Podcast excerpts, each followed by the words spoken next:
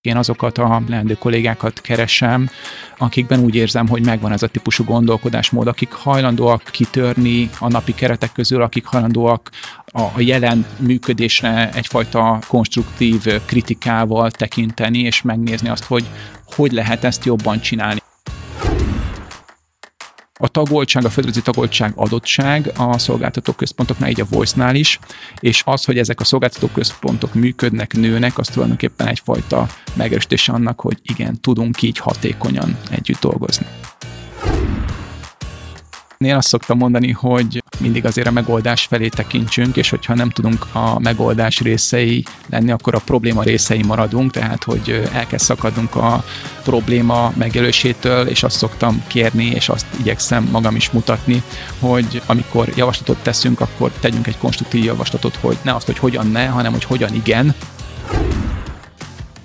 nem a társasjáték parti, meg a kávézás oldja meg ezt a helyzetet, mit tud tenni a cég, és szerintem ez a rugalmas munkaidő, vagy munkabeosztás az egyik, amit tenni tudunk. Tehát, hogy télen, amikor mondjuk négykor már sötét van, akkor arra bíztatjuk a vezetőket, hogy hogyha a munka megengedi, akkor engedje el nyugodtan délután háromkor, meg kettőkor futni az emberét az utcán, világosban, hogyha erre van igény,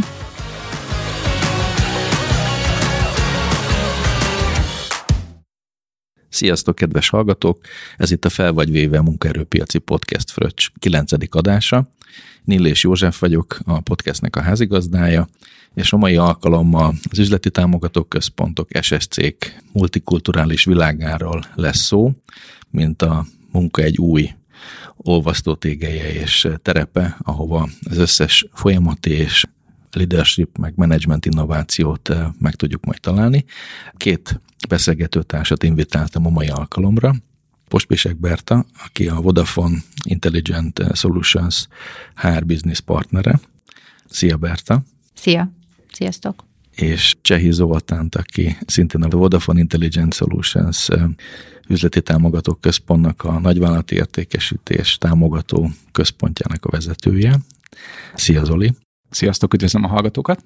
És arról fogunk ma beszélgetni, hogy azzal, hogy multinacionális cégek, ha kitalálják, hogy hogyan lehet eh, egy helyre szervezni a munkavilágát, a folyamatokat, úgy, hogy akár az irányítás, akár a végrehajtás földrajzilag is, időzónában is elkülönülhet, mégis tud ez működni, és nagyon-nagyon sok olyan innováció keletkezik és működik, ami iránymutató akár a hagyományos vállalati szegmens részére is. De mielőtt belevágunk ebbe a témába, egy pár szóban megkérlek benneteket, hogy mutassátok be magatokat, illetve azt a területet, amit képviseltek. Berta? Köszönöm szépen.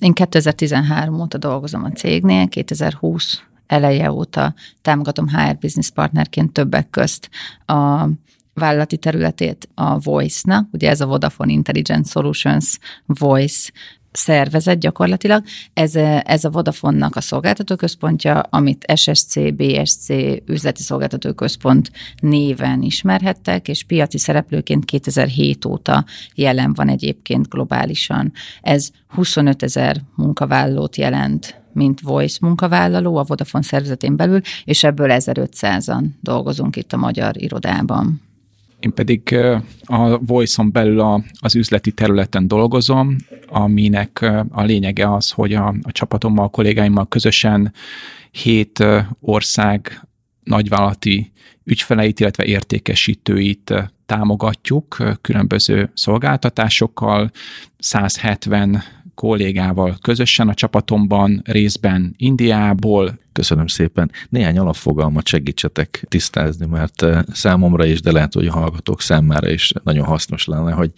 megértsük, hogy például egy üzleti támogató központ mit jelent, eh, miben más ez esetleg, mint egy SSC, egy Shared Service Center. Segítenétek ebben eligazodni? hogy azt gondolom, hogy itt két fogalmat szeretnénk is bevezetni, a first gen, next gen, az az első generációs és következő Biztos generációs. benne, hogy ezt te fogod előhozni, mert az előzetes beszélgetésekben láttam, hogy erre készültetek, ez gondolom, hogy egyfajta érettséget eh, mutat. Úgy gondoljuk, ez egy evolúciós eh, fázis, és eh, igen, ez, ez egy fejlődési fázist mutat. Magyarországon a 2000-es évek elején, közepén jelentek meg az úgynevezett első generációs szolgáltató központok. Jó, akkor mi az első gen? Ugye az első generációs shared service centerek ugye jellemzően a 2000-es évek elején jöttek létre, és azokat a háttér támogató funkciókat hozták ide, nem csak ide, hanem a, a szolgáltató központokban a nagyvállalatok, mint a pénzügy, beszerzés, a munkaügyi folyamatok, tehát jellemzően azok a folyamatok, amik az operációban csak erőforrást vittek el, vagy már a lokál marketben is kiszervezték volna külső szerződött partnernek, és egyébként a mi központunk is így jött létre, és alapvetően a, a működési mechanizmusa egy ilyen szolgáltató központnak az az, hogy ide jön egy tevékenység, ez a legapróbb részfolyamatokra darabolva történik, és amit lehet robotikával, automatikával helyettesítenek, és ahova kell az emberi beavatkozás, ott pedig nagyon leegyszerűsített folyamatok maradnak jellemzően ezeken a tevékenységeken. Mi is így kezdtük, ugye itt hozzánk is a pénzügy és a beszerzési tevékenység jött,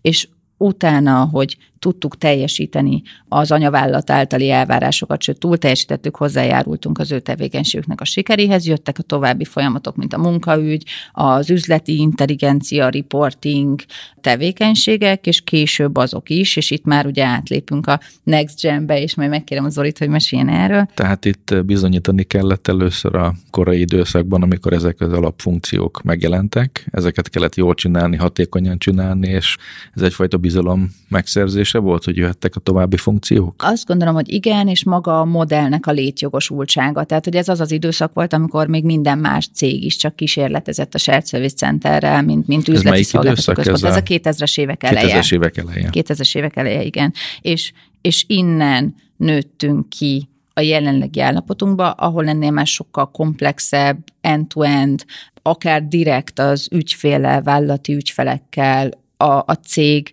tényleges árbevételéhez hozzájáruló tevékenységekkel is foglalkozunk, amiről Zoli tud azért igazán mesélni, mint a területvezetője abban a, a szerencsés helyzetben vagyok, hogy egy úgynevezett következő generációs tevékenységet végző területen dolgozom, és ahogy Berta elmondta, itt tényleg a lényeg azon van, hogy az első generációhoz képest megjelennek teljesen új típusú tevékenységek, illetve jellemzően a tevékenységek sokkal inkább teljes körülvé válnak, tehát nem a folyamat egy-egy bizonyos kisebb részét végezzük el, hanem a teljes folyamat átkerül ezekbe az üzleti szolgáltató központokba. Miért érdekes ez, miért jó ez minden szereplőnek? Én azt gondolom, hogy kettő dolog van, amit érdemes megemlíteni. Az egyik az az, az hogy hogy ez együtt jár egy, egy nagyobb értékteremtő képességgel, pénzügyi hatékonysággal, hiszen, hiszen itt több országban, több ország számára végezzük ha, ugyanazt vagy hasonló tevékenységet. Ez azt jelenti, hogy mi ebből mind-mind tanulunk. Amit az egyik országnak végzett tevékenységben meglátunk, mint például a folyamatjavítási lehetőséget, azt nagyon könnyen implementálni tudjuk utána egy másik ország számára, és ezzel mi proaktívan előjövünk. Tehát nem várunk arra, hogy ezt megkérdezze tőlünk valaki, hanem ha találunk valamit, akkor, akkor nyilván ezt szeretnénk, hogy mindenhol hatékonyan tudjon működni. És azzal, hogy ez egy helyen van, itt tényleg van egy rálátás ezekre a folyamatokra. A második előny pedig a növekedéshez, meg a skálázhatósághoz kapcsolódik, hogy ezek utána, hogyha egy egy következő ország számára ez, ez érdekessé válik, és felmerül egy igény, akkor nagyon gyorsan és magas sikerátával e, hozzá tudunk kezdeni ez a tevékenységhez, akkor is, hogyha ezt az ország vagy az ügyfélkör igényeire kell szabnunk, módosítanunk kell, hiszen megvan a tapasztalat, amit korábban máshol szereztünk. És akkor az új tevékenységekről még egy mondatban, mik ezek az új tevékenységek, amik egy ilyen next gen szolgáltató központban megjelennek, Ilyen például a marketing, amit sokan nem gondolnánk, hogy a voice egy komplet marketing ügynökség létezik teljes körű feladatokkal, aki az adott országban dolgozó Vodafone lányvállalatokat támogatja, vagy ahogy Berta is említette, vannak olyan tevékenységek, amik a cég profitabilitására, bevétel termelő képességére direktben hatnak. Ilyen például a, a bid management, ahol az ügyfelek számára komplex ajánlattételi csomagokat állítunk össze, termék, árazás, szolgáltás paraméterek mentén sok-sok országra globálisan, illetve vannak olyanok az én területemen is, amiknek még magyar neve sincsen talán annyira, annyira új. Itt a Revenue Assurance tudnám említeni, amely egyfajta mondjuk úgy, hogy a számlázási hibák feltárására irányuló tevékenység, aminek egyrészt van egy, van egy profitra gyakorolt pozitív hatása, másrésztből pedig az ügyfél elégedettséget is direktben javítja. Nagyon örülök, hogy ezt a Next Gen funkcionalitást elmondtad már itt a beszélgetés elején, mert én, aki nem élek ebben a közegben, rengeteg olyan sztereotípia eljut hozzám, amit erről a területről gondolok, és ezeket majd szépen bontogassuk is ki a beszélgetés során. Ugye ez a félig tele vagy félig üres a pohár, így első ránézésre az üzleti támogató központok, SSC-k, hát ez egy szörnyű hely lehet, gondolja az ember, és egy fiatal akár miért menjek ide dolgozni, igazából kizsákmányolnak, rabszolgamunka, tulajdonképpen részfolyamatokat végzek, ezért tanultam az egyetemen, hogy olyan alapvető dolgokat, amit ide központosított egy cég csinálja, és hát ehhez képest pedig olyan új területeket mondasz, és nem is csak részfolyamatok, hanem end-to-end folyamatokat, ami nem, hogy visszalépés mondjuk akár egy fiatal számára, hanem nagyon is tovább lépés, és szerintem ez kulcs, hogy ezt érdemes kihangsúlyozni, hiszen sokan ezért nem mennek ezekre a területekre dolgozni. HR területen te ezt hogy látod, Berta? Ezzel a sztereotípiával ti küzdötök, és küzdötök ellen, hogy hogyan lehet ezt jó becsomagolni és megértetni a pályakezdők vagy a jelentkezők felé? Igen, küzdünk ezzel a, ezzel a kihívással. Sok pályázó vagy, vagy sok munkakereső alapvetően kizárja azt, hogy az SSC vagy a szolgáltató központok körül szétnézzen, mert pontosan amiket elmondtál, ezek a sztereotípiák vannak a fejében, hogy itt betanított szellemi munkások dolgoznak tulajdonképpen, azok a régi sztereotípiák forognak még mindig a köztudatban, hogy elég, hogyha beszélsz két-három nyelvet, és már is ott van neked a Shared Service Center, mert nagyon egyszerű folyamatok vannak, nagyon egyszerű a betanítás, viszont egy shared service center a köztudat szerint olyan hatékonyan dolgozik, hogy megjelennek ezek a sztereotípiák is, hogy kizsákmányolás, a végletekig kihajtják az embereket, potolható vagy, egy vagy a sok Négy közül. év alatt ledarálnak, ledarálnak ez a teljes életciklusa egy embernek. Igen, tehát, tehát hogy... pont ellenkezőleg, hiszen hogyha gondolom, hogy van egy karrierterv, van egy fejlesztési koncepció, hogyan lehet fölépíteni ezeket a kompetenciákat a belépőknél. De esetleg ezekről mesélj uh-huh. egy mhm. picit, légy szíves, hogy mik ezek. Így van, teljesen, teljesen máshogy van egyébként, mert hogy ahogy Zoli is említette, itt sokkal másabb, kreatívabb, komplexebb munkakörök jelennek meg. Ennél fogva eleve a készségek, amiket keresünk, már egy, egy tudatos interjúztatás, egy tudatos kiválasztás során azok nem a terhelhetőség és a munkabírás elsődlegesen, hanem azok a jövőálló képességek, hogy mennyire tud valaki digitálisan dolgozni, mennyire agilis, mennyire figyeli azokat a folyamatokat, amikkel dolgozik. Nagyon fontos a cégnél a folyamatfejlesztési hozzáállás. Különböző platformok is vannak a top management támogatásával, ahol a szervezet bármely szintjéről lehet folyamatjavítási ötleteket beküldeni, tehát nagyon fontos ez, és a kiválasztás és az onboarding során is inkább ez kap hangsúlyt, hogy, hogy merre tud tovább menni, mit tud kínálni a cég hosszú távon. Itt egy picit még álljunk meg szerintem, uh-huh. hogy az, hogy digitálisan képes legyen dolgozni. Ez mit jelent nálatok? Ez azt jelenti nálunk, hogy olyan készségeket keresünk, akár mondjuk a marketing területén, tehát a marketing terület egy kifejezetten ahol ezeket a digitális jövőálló képességet keresünk, mint a user experience, a user interface design, front-end design, tehát azok a tehát megjelenések. Ez is jelent. Ez módszertant is jelent, illetve túlokat is, is így van. Uh-huh. Tehát ez módszertant is jelent, a, az agilis szervezet irányába megyünk el mi is egyre inkább, tehát hogy úgy vannak a, a folyamataink a csapatoknak, az új csapatoknak a felépítése, illetve illetve a maguk a túlok is, hogy az ismerete meg legyen. Tehát, hogy már egy, egy Excel, az mondjuk már nem elég. Tehát nyilván egy alapvető elvárás az Office IT ismeret, de annál már több kell ezekhez a komplexebb feladatokhoz. Köszi. Zoli említette Berta, hogy a folyamatfejlesztés, mint kompetencia milyen fontos. Egy vezető a, a te területeden hogyan tudja ezt igazából bátorítani, hogy ne csak egy ötletláda legyen, ami üresen kong, hanem valójában a, a mindennapok része legyen, és ebben bátorítva legyenek az emberek, hogy az ötleteiket elmondják, akár csoportban dolgozzanak azon, hogy ezek az ötletek ki legyenek bontva, és hatékonyabb legyen a működés. Milyen rendszert működtettek erre, ha működtettek, hogy ez a folyamat működjön, illetve hogyan bátorítod vezetőként, hogy ebbe beszálljanak a többiek is?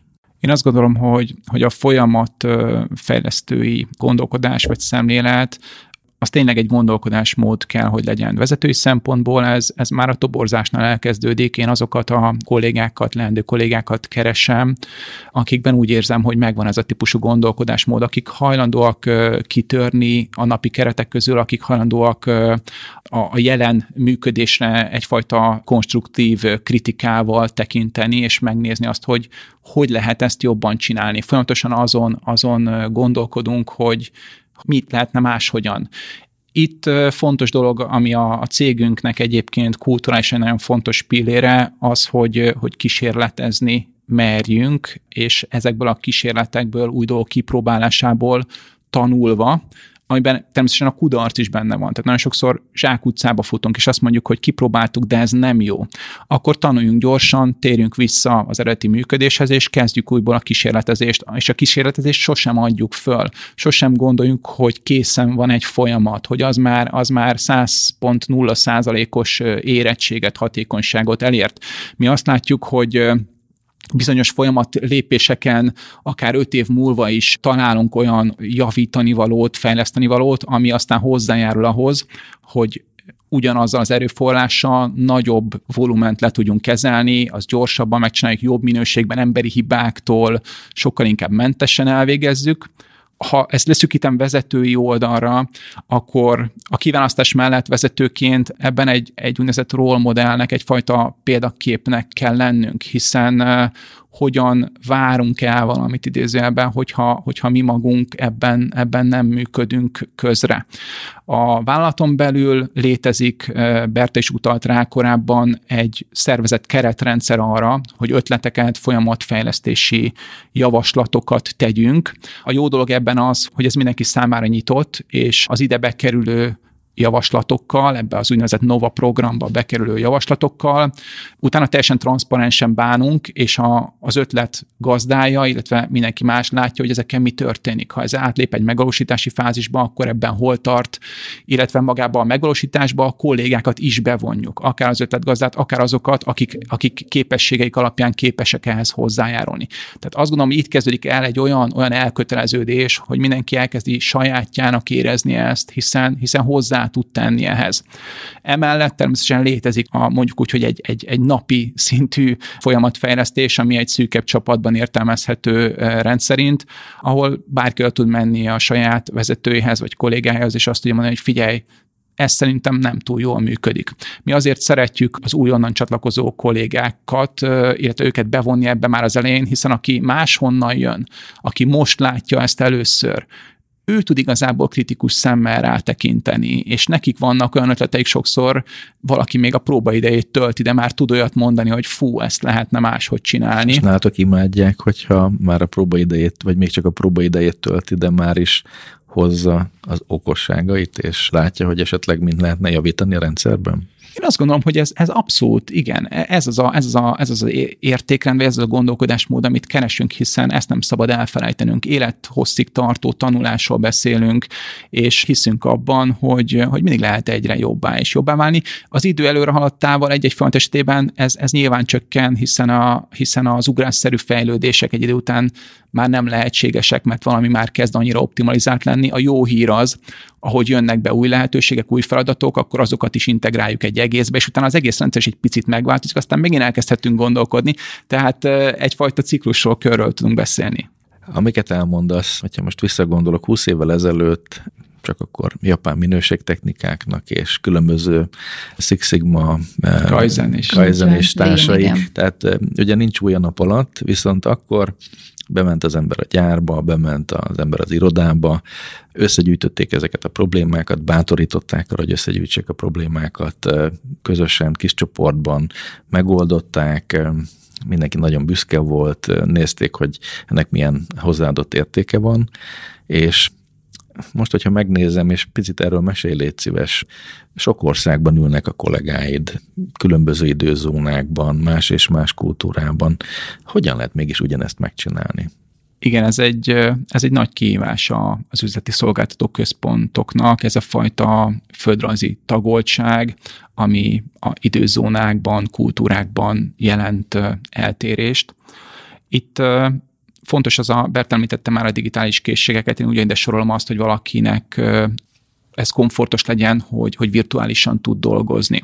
A, a cég, a Voice számunkra biztosítja azokat a technikai platformokat, modern megoldásokat, amiben tényleg full HD-ban tudunk nagyon sok fővel konferenciahívást bonyolítani, tényleg szuper hanggal, képpel, ami technikailag lehetséges ma, azt, azt ezek a szolgáltató központok nyújtják, adják, ezt nekünk, mint, mint munkatársaknak tudnunk kell használni, tudnunk kell ezekkel dolgozni, és ilyen módon a dolgok sajátossága, hogy, hogy távolról menedzselünk, kollégákat távolról kollaborálunk, úgyhogy fizikailag nem találkozunk, nem működne az a modell, hogy mondjuk Új-Zélandból, Indiából és mondjuk Angliából valahova oda reptetünk embereket azért, hogy pár órát beszélgessenek.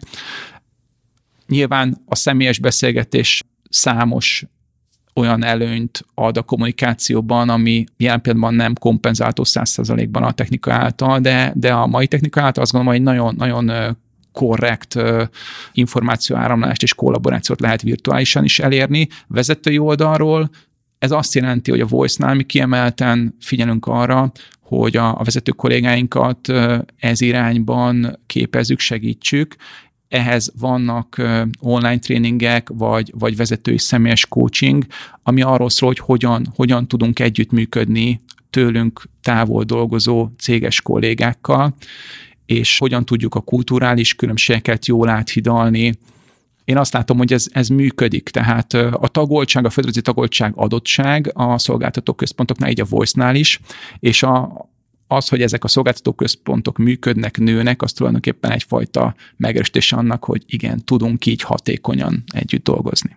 Neked most hány országban csücsülnek a munkatársaid? Nekem a közvetlen csapattagjaim Indiában és Magyarországon csücsülnek megosztva, ugyanakkor hét másik Vodafone ország értékesítő kollégáival, illetve nagyvállalataival dolgozom együtt, tehát egy nagyon színes körről van szó, tényleg Új-Zélandtól Angliáig, Hollandián át, ez egy sokszínű kör. Erre szeretnék rácsatlakozni, és a kérdésem felét Berta erre fog vonatkozni, hogy mi a HR szerepe egy ilyen multikulturális csapatnál? Hogy valami közös nevezőt találjon, ami különböző hátterű munkatársakat összehozza, és picit klofolja őket egyfajta közös céges kultúra felé, vagy pedig megoldható az, hogy mindenki behozza a jó dolgokat a magáéból, és igazából ezt felhasználjátok.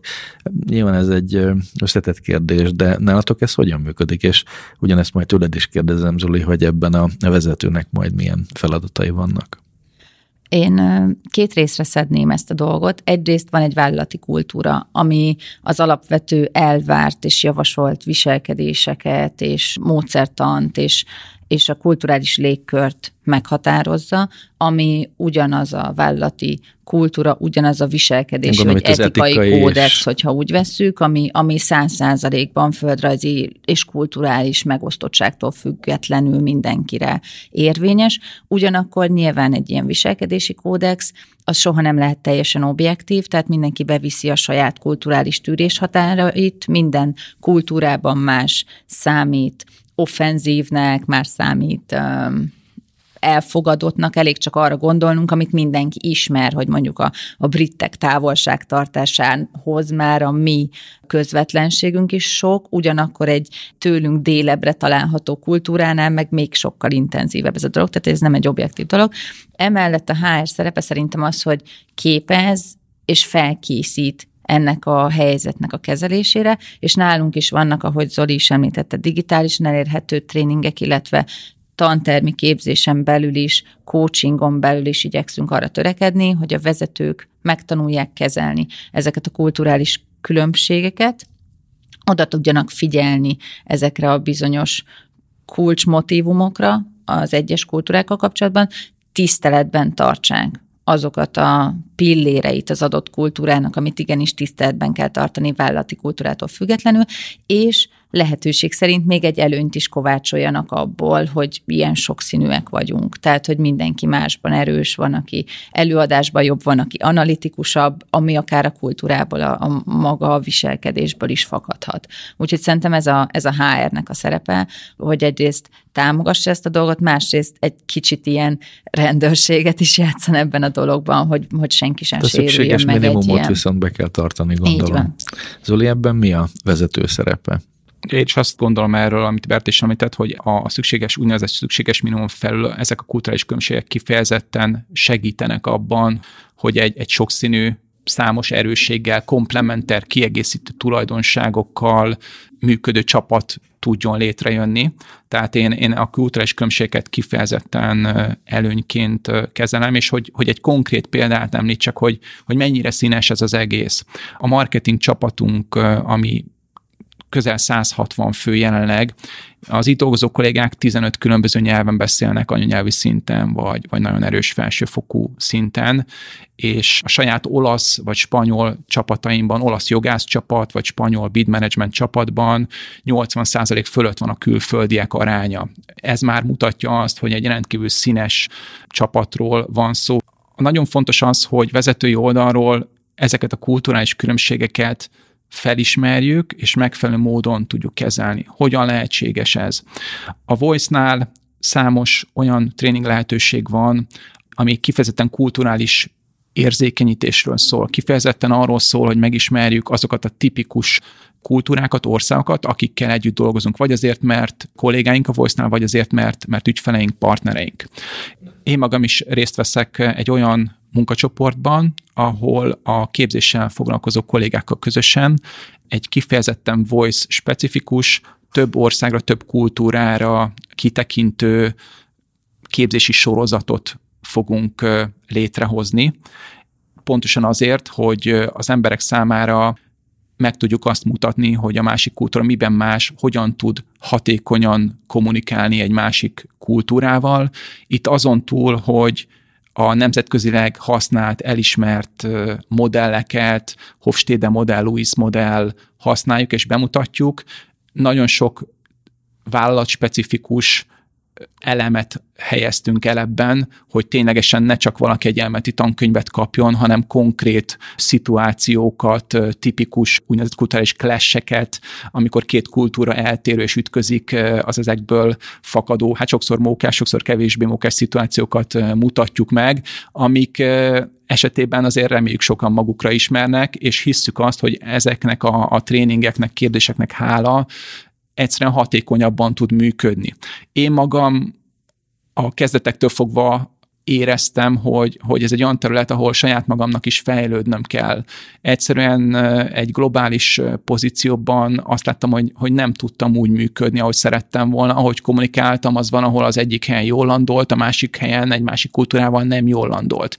Én akkor kezdtem ismerkedni ezekkel a modellekkel, akkor kezdtem ebben mélyebben beleásni magam, és hát ha úgy tetszik, ez is egy, ez is egy példa arra, hogy a Voice-nál egy ötlet hogyan megy át, hogyha azt gondolja bárki, hogy ez egy értékes, fontos dolog, és hasznos lenne másoknak, és csináljunk ebből egy, egy tréningprogramot, akkor erre szerencsére vannak kollégák, akik ugyanígy gondolják, és össze tudunk egy, egy agilis mondjuk úgy munkacsoportba állni, és létrehozni valamit, ami vélhetőleg utána sokaknak segít. Hú, ez egy nagyon izgalmas terület, erre majd szeretném, hogy térjünk egy picit bővebben, mert engem az nagyon érdekel, hogy mit kaptok készen, konyha készen az anyacégtől, képzési anyagot, említettétek, a LinkedIn Learning oktatási anyagait is használjátok a, a képzésben, de akkor ezek szerint vannak olyan képzések, tréningek, kompetenciafejlesztések, amit ti magatok állítotok elő, és nem pedig a készt használjátok. De mielőtt erre rátérünk, még az előző gondolatmenetet egy picit annyiban kerekítsük le, hogy szerintetek a, a magyar kultúrából mit érdemes kiemelni? Itt említették különböző kulturális modelleket, meg valamint ezeket nem ismertem, de utána néztem a, az alapján, amit írtál, és ott azt láttam, hogy azért néhány jó jellemző feature-rel leírhatók ezek, és itt említetted, hogy kultúrák ütköznek időnként, hogy mondanál egy példát, hogy mondjuk mi az, amit mi behozunk, illetve példát arra, amikor mondjuk ez ütközik adott esetben egy másik kultúrával? Hogyne. A Hostede modell nagy kedvencem azért, mert alapvetően hat kulturális paraméter alapján modellezi és hasonlítja össze az országokat, kultúrákat. Ezeknek az egyike az úgynevezett uncertainty avoidance, tehát a bizonytalanságtól való félelem és ennek a nagysága minden paramétert egytől százig skáláz a modell nagyon egyszerű módon, hogyha ez százhoz közeli, akkor az a paraméter az egy nagyon jellemző, nagyon erős paraméter. Magyarország ebben a bizonyos jövőtől vagy bizonytalanságtól való félelem kategóriában egy viszonylag előkelő, erős helyen van.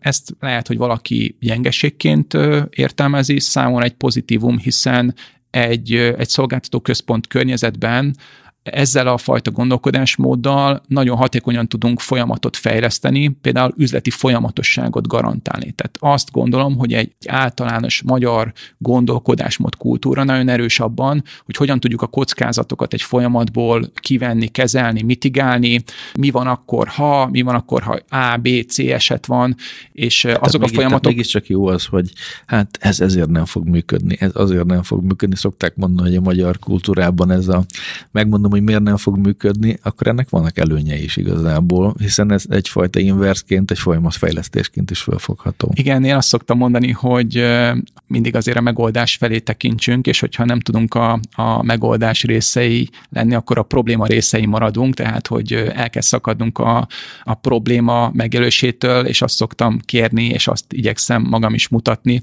hogy amikor javaslatot teszünk, akkor tegyünk egy konstruktív javaslatot, hogy ne azt, hogy hogyan ne, hanem hogy hogyan igen, igen, és az csak egy fél eh, része a megoldásnak, hogy azt mondjuk, hogy valami nem jó így, de találjuk ki, hogy hogy lenne jó.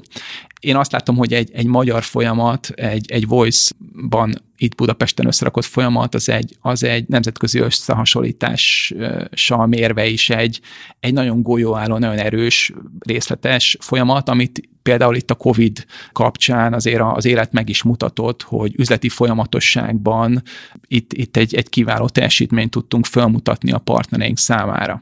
Úgyhogy a kulturális... És kivel ütközünk mi magyarok általában leggyakrabban? Ez ugye szerintem attól függ, hogy melyik kulturális paramétert vizsgáljuk. Például egy angol partnerrel volt korábban beszélgetésem pont ebben a, a témakörben, és az volt a, a szakmai vita alapja, hogy ők nem kívántak bizonyos kockázatokat eliminálni, illetve nem értették azt, hogy mi miért szeretnénk bizonyos kockázatokra kitérni, vagy azokat lefedezni.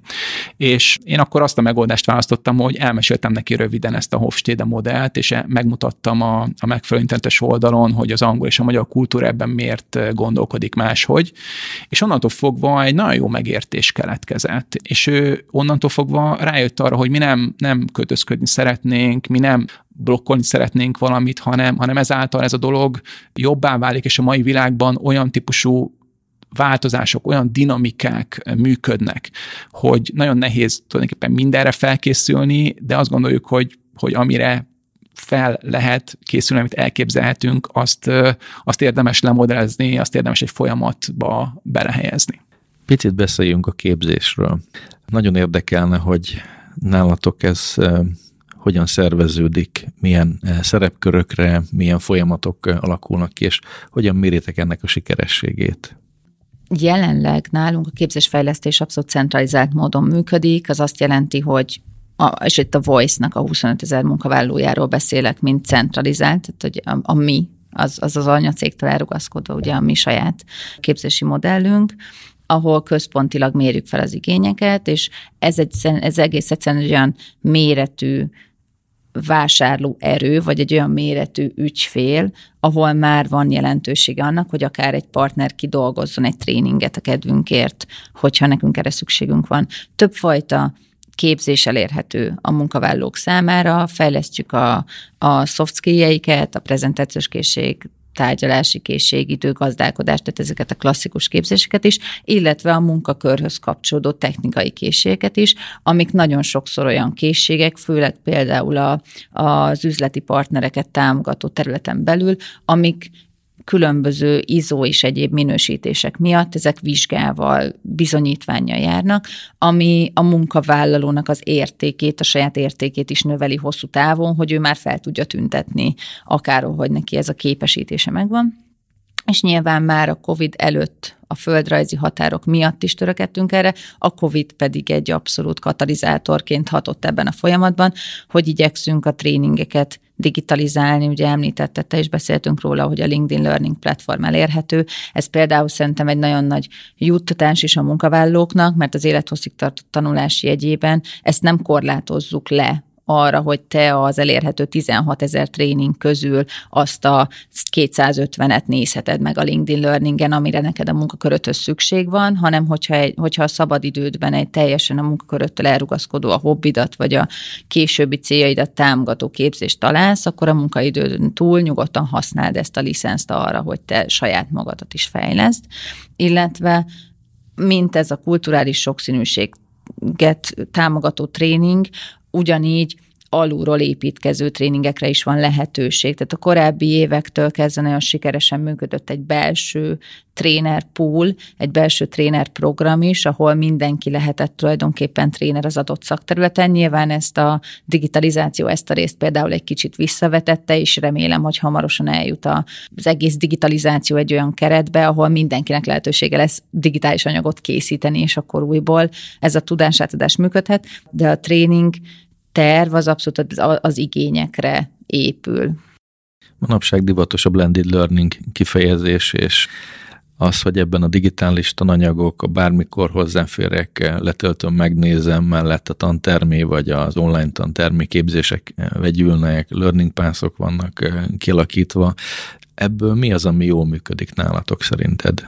Én azt gondolom, hogy ami nálunk jól működik, az egyrészt a, a vegyítése a különböző ismereteknek, ugye itt szokták ezt a 70-20-10 aranyarányt mondani, hogy ugye 70 on the job működik a tanulásnak, tehát ez egy nagyon jó nagyon jól működő modell nálunk, hogy amellett, hogy a képzések elérhetőek, akár virtuális tantermi formában jelenleg, akár a digitális, bárhol, bárhonnan elérhető tréningek mellett, vagy képzési anyagok mellett, amellett nyilván az on the jobnak van egy rettenetesen nagy jelentősége, tehát egy nagyon alapos és kidolgozott onboarding van például a kezdők számára, és a kezdők nem csak a cégnél kezdőket jelentik, hanem ugye belül van lehetőség karrierváltásra akár, vagy egy nagyon nagy arányú belső mozgásra, tehát több, nagyjából az 50 et a pozícióinknak egészen biztos, hogy belülről töltjük be.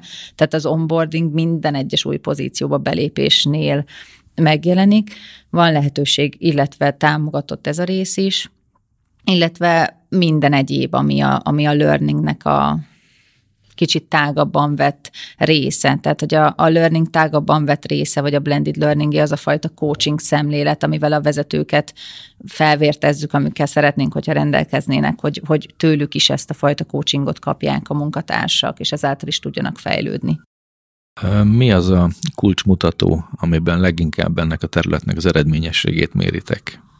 Én azt gondolom, hogy eleve a munkavállalói elégedettségi kérdőív az, amivel amivel mérjük ezt a szegmenst is, illetve a belső előléptetések száma, hogy a karrierutak hogy működnek a cégnél, meg hát természetesen minden tréningnek van értékelése, amivel figyeljük, hogy az mennyire hatékony, azt mennyire érzi a munkavállaló hasznosnak. Szóli, eh, korábban jelezted, hogy a home office intézményét azt már jelentősen sokkal előbb megvalósítottátok, mint hogy a Covid beköszöntött volna, hiszen eh, két napot már akkor is tudtatok biztosítani a kollégáknak. Mégis, hogyha a Covid-nak a hatásait kellene a ti mostani működésetekre megfogalmazni, akkor miben volt a legnagyobb változás? Hú, ez, ez egy nagyon jó kérdés, és egy nagyon összetett kérdés, azt gondolom. A, a COVID alapvetően egy új, új valóságot hozott, egy új, új működési módot hozott számunkra is, hiszen az addigi mondjuk úgy, hogy vegyes két napot home office-ban dolgozunk, három napot az irodában. A hibrid nem volt újdonság akkor ezek Az szerint. nem volt újdonság. Mi azt gondolom, hogy ezt, ezt nagyon hamar megléptük a Voice-nál, ennek eh, volt eh, a dolgozói elégedettségre gyakorlatilag nagyon pozitív hatása. Tehát ezt várták is a dolgozók, hogy eh, egyfajta elvárták, hogy mondjuk ez a rugalmasság benne legyen a rendszerben? A mi tanulási folyamatunk is ugyanúgy lépésről lépésre zajlott. Először egy nappal indítottunk a héten, utána ezt kiterjesztettük két napra, és emlékszem azokra az időkre, hogy vezetői oldalról mi is sokat gondolkodtunk azon, hogy ez hogyan fog tudni majd valóban jól fog tudni működni hozzá azokat a, a vélt, elvárt előnyöket. Itt egy fontos dolgot emelnék ki, ez, ez pedig a bizalom. Tehát minden ilyen távoli munkavégzés alapja az egy nagyon erős bizalom. Mi vezetői oldalról nem jelenlétet menedzselünk. Nem akkor dolgozik valaki jól, véleményem szerint, hogyha látom, hogy ott van az irodában, és, a, és kopog a billentyűzetén. Én azt gondolom, hogy a Voice-on belül számunkra nagyon sok olyan mérési pont van, az elvégzett munka minősége az, amin, amin látjuk azt, és ezt tudjuk mérni objektíve, hiszen az ügyfelek, partnerek visszajelzését is látjuk. Vannak metrikáink, úgynevezett KPI-ok, tehát teljesítményindikátorok, amikből látszik az, ha valami baj van, és egy vezető közbe tud avatkozni, a bizalom pedig egy abszolút kétoldalú dolog, és addig működik, amíg mindkét fél ezt, ezt megfelelően megtartja, és ezzel, ezzel jól él.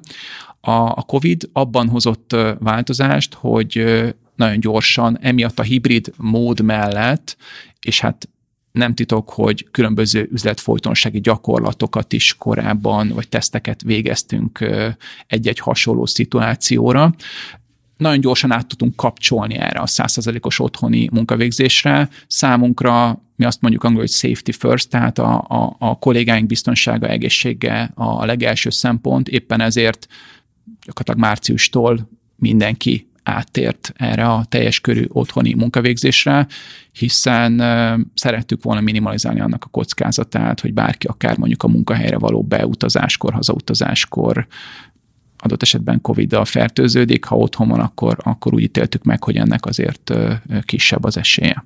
Azzal, hogy ti földrajzilag széttagolt módon különböző országból dolgoztok kollégákkal. Gondolom azt, hogy az, hogy nem volt személyes találkozótok, hanem online tartottátok sok esetben a kapcsolatot, ez nem lett egy kultúrsok a Covid alatt sem, hogy most akkor ki hol ül, és mondjuk egy laptopon keresztül kell beszélgetni. Viszont sokan, akik itt voltak, és beszélgettünk a korábbi podcast adásokban, felmerült, hogy ez a közösségre történő romboló hatása nagyon intenzíven megjelenik különböző hullámokban, ezekre különböző reakciókat adunk. Berta, te hogy látod, milyen módon jelent ez meg nálatok a korai COVID periódusban, és milyen intézkedéseket hoztatok, amivel ezt megpróbáltátok csillapítani? A korai COVID periódusban, ahogy te is említetted, azokkal, akikkel eddig is megvolt a földrajzi távolság, nem okozott fennakadást. Ez azokban a csapatokban, az itteni magyar csapatokban okozott dinamikai fennakadást, és a korai szakaszban leginkább azért, mert az egybeesett, tehát hogy mi március közepétől vagyunk otthon, emlékszem a pillanatra, Március 13 március péntek 10, volt, de már, kiszámolja. Igen, március 12 volt szerintem egy csütörtök, és ez, ez, ez azért ilyen emlékezetes, mert például az egyik ilyen shared service center tipikusság, az egyik ilyen szolgáltató központ tipikusság, hogy nagyon-nagyon dokumentált folyamataink vannak, rettentesen le van dokumentálva minden, és van egy úgynevezett üzletmenet folytonossági terv, amit éveken keresztül készítettünk, és mindig egy olyan érzés volt, hogy jó, csináljuk, de csak ilyen pupa hátán mindenkinek mikor lesz erre szükség, és emlékszem a pillanatra, amikor az az e-mail érkezett, hogy üzletmenet folytonossági terv aktiválva, és e- ez, ez egy ilyen tényleg egy ilyen nagy piros pont, vagy gomb, tehát hogy ami, és és, azt szerettem volna mondani, hogy ez egybeesett nagyjából ezzel, amikor ugye a, az első hullámnak az általános lezárása megérkezett. Tehát, hogy nem csak azért volt egy nehéz helyzet kezelni, mert mi nem találkozhattunk a kollégákkal, ők nem jöhettek be az irodába, és egy csomó olyan dinamikát át kellett alakítani, ami addig az irodában történt, hanem azért is, mert ezek a munkavállalók nem mehettek sehova és a, azt a kihívást kellett kezelnünk, és segítenünk nekünk, mint cég, a vezetőknek, mint vezető, hogy ezt a fajta izolációt, ezt a fajta hirtelen magára maradást, ezt tudják kezelni. És akinél ez úgy jelent meg, hogy magára maradt otthon a gyerekeivel, annak azt kellett kezelnie. Én kettő kisgyerek mellől dolgoztam, aki pedig mondjuk egyedül él, annak ezt a fajta teljes izolációt kellett keresni, vagy, vagy kezelnie. És a vezetők, meg velünk együtt azon dolgoztak, hogy hogyan lehet közelhozni egymást. Nagyon sok olyan informális kezdeményezés indult el ebben az időszakban, ami segített ezt a helyzetet kezelni. Tehát mind a mellett, hogy ment a munka, fenntartottuk az üzletmenet folytonosságot, és a munka a megfelelő minőségben elvégzésre került, és azok a kötelező dolgok megtörténtek, amik megtörténtek volna az irodán belül, lettek közös kávézások, virtuális társasjátékestek, közös sportolások, akár úgy, hogy, hogy egy kilométer kihívást tűzött ki a csapat, és ki sétálva, ki futógépen, ki szobabicikli, mindenki hozzátette, amit éppen tudott, hogy egy kicsit kiszakadjunk ebből, hogy csak a vírus nézzük, mi van körülöttünk, és amúgy be vagyunk zárva a saját realitásunkba. Szerintem a, a korai időszakra adott korai válaszok elég tipikusan ezek voltak nagyon sok cégnél. Én a saját cégünknek a példáját tudom mondani, hogy ezt egy idő után megunták az emberek. Már most a közös kávézásokra gondolok virtuálisan, vagy esetleg egy esti virtuális sörözés, borozás. A futást azt nem. A, érdekes mondom, a kilométergyűjtés nálunk is volt, az nagyon jól működött, és az, hogy nézték egymást a Straván és biztatták, az, az egy klassz dolog volt. De én azt tapasztaltam, hogy volt ennek egy második hulláma is, amikor ezen tapasztalatok alapján, hogy ezt megunták az emberek, új dolgokat is ki kellett találni. E, nálatok ez mennyire volt e, hasonló? Nálunk is így volt. Én úgy szoktam mondani, hogy ez az új normális, tehát hogy ez egy átmeneti időszak volt, amikor ez a nagyon sok ilyen Amikor szembesültünk, hogy ez nem fog véget ezzel, hogy ez nem tehát hogy az élet van. része marad. Így van, viszont ezzel párhuzamosan a világ meg vissza kiebb nyílt, tehát az embernek megint volt lehetősége a választott barátaival, társasággal, családdal találkozni, tehát hogy kisebb is volt rá az igény már, hogy virtuálisan oldjanak meg mindent, meg rá is untak, biztos, hogy ez is benne rá is untak az emberek. Nálunk ami változott, az az, hogy átment az egész egy, egy hibridbe, tehát hogy ahogy az elején egy, egy mindenki otthon közegbe kerültünk, egyre inkább teret nyert a hibrid, nálunk is egyre inkább megjelentek azok a megbeszélések, hogy már a fele az irodában ül, a másik fele otthon, ezt hogy hozzuk ki, és olyan tevékenységek, amik ennek kapcsán jelentek meg tulajdonképpen, mint új tevékenység, vagy mint a HR, amit kezelt, az a vezetőknek a támogatása volt ebben az egész helyzetben, hogy hogy kezelje azt, hogy az egy csapat itt van, hogy ne essen ki az, aki mondjuk az adott esetben nincs bent, hogy hogyan tudják támogatni azt, aki mondjuk, mondja, hogy, hogy az esetszámok nőttek, hogyan tudják támogatni azt, aki mondjuk, aki mondjuk elkapta a vírust, vagy aki koronavírusos lett, hogyan tudják szakmailag is, erre nyilván volt egy terv, és hogyan tudják emberileg is támogatni azt az embert, ha esetleg neki segítségre van szükség, ugyanúgy, ahogy a cég is megtett minden ilyen támogat tást, amire volt lehetőség, tehát a kezdetek óta, aki a járvány miatt kerül keresőképtelen állapotba, ott a cég például kiegészíti a fizetés mértékéig ezt a keresőképtelenségnek az összegét, ezzel is segítve a helyzetben az embereket. Mit gondolsz a, a monitoring szoftvereknek a szerepéről?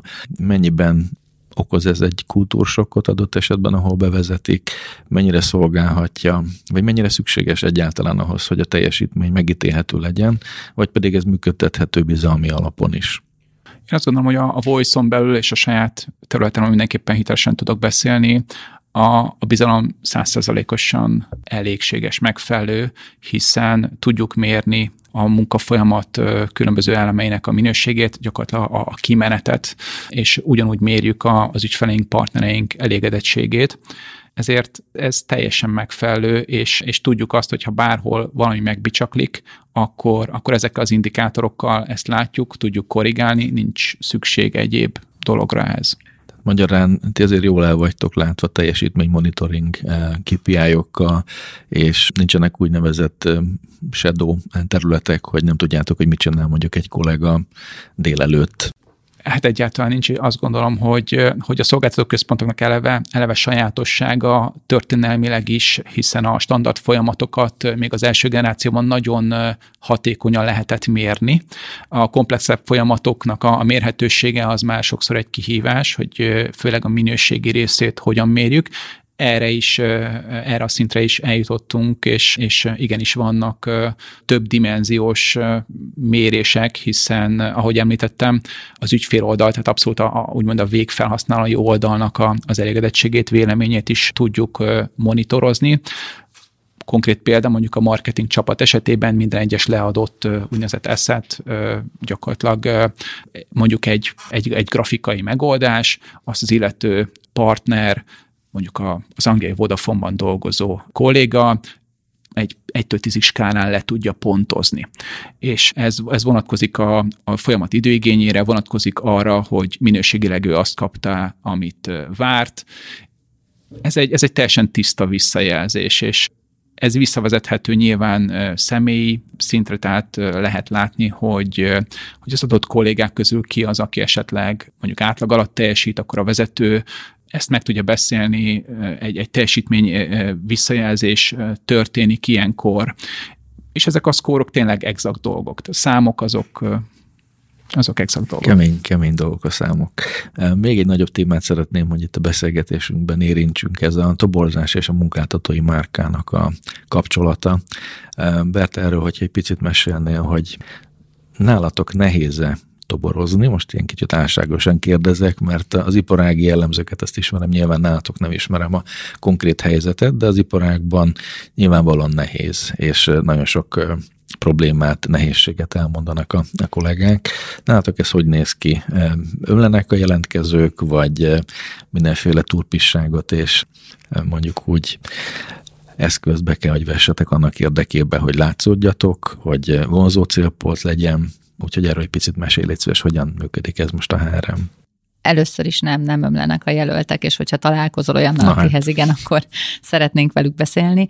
Megvannak a saját nehézségek most. Ami nálunk külön árnyalja a képet, az az, hogy ahogy ez az egész beszélgetés is elkezdődött, hogy ez Vodafone Intelligent Solutions, de Voice, de üzleti szolgáltató központ, ez hogy működik, hogy, hogy nálunk ez a, a brand, a Vodafone-nak a szolgáltató központja, mint brand, az átalakult 2019 végén, 2020 elején. Ez egy ilyen öndefiníciója volt tulajdonképpen ennek az üzleti szolgáltató központnak, hogy nekünk mi a célunk, mi mit szeretnénk elérni a cégcsoporton belül, merre haladunk, és ennek a tulajdonképpen a kikofja, az nagyjából egybeesett a Covid-dal.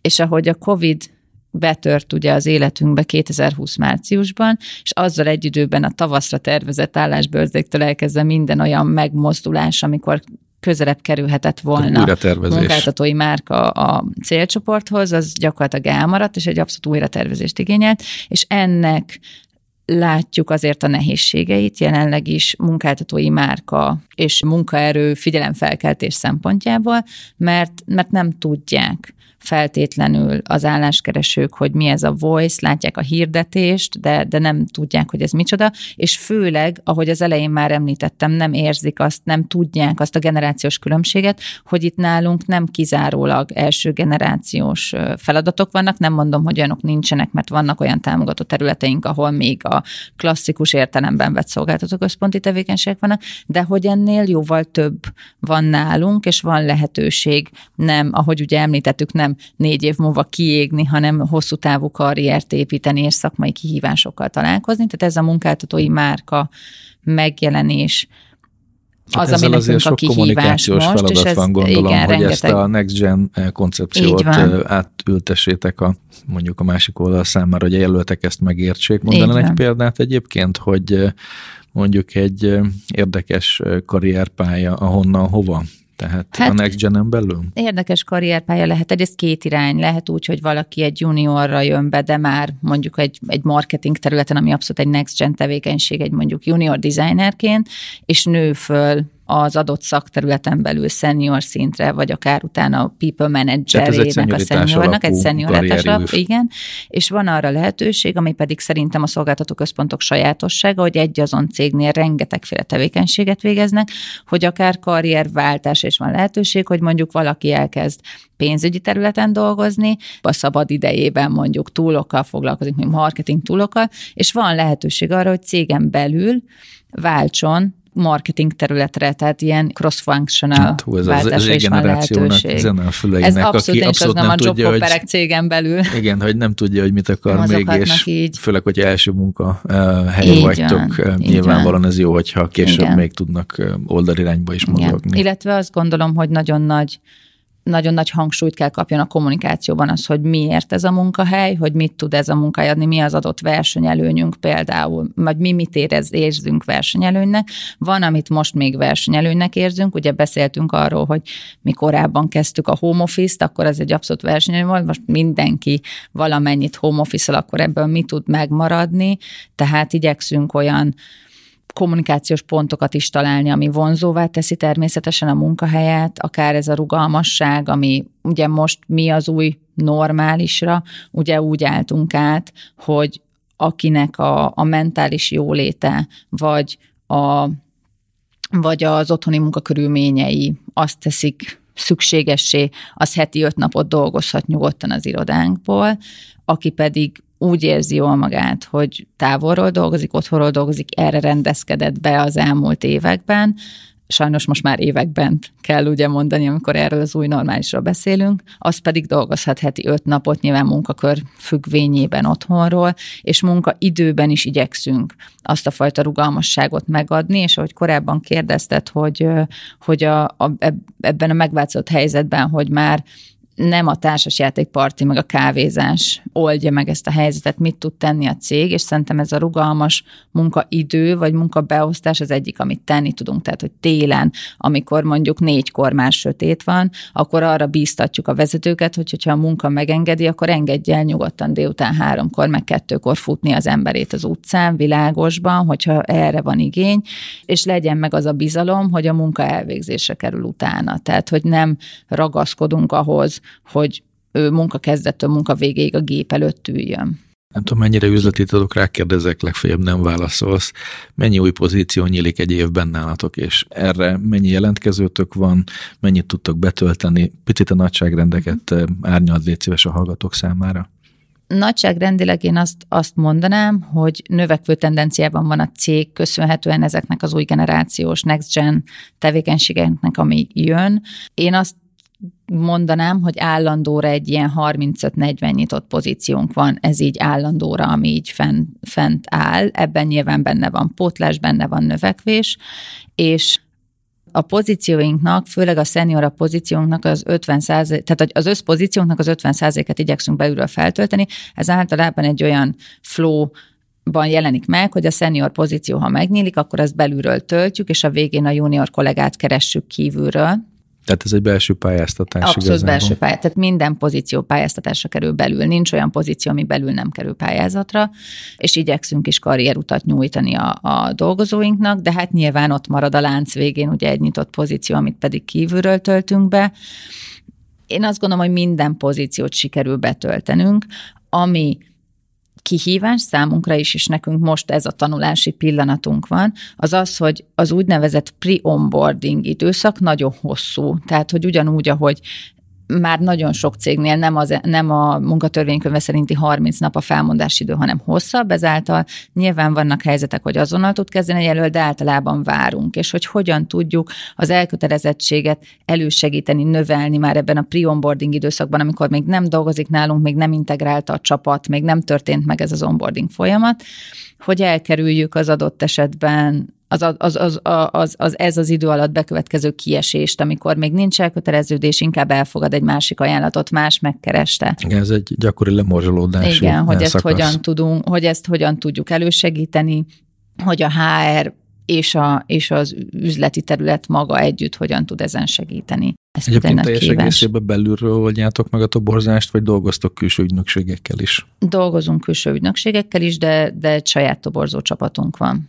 aki end-to-end menedzseli, a jelöltek felkutatásában veszünk igénybe külső segítséget. RPO-ban dolgoznak nálatok, vagy nem, teljes nem jellemző. Nem jellemző, nem tehát jellemző. saját csapatunk van.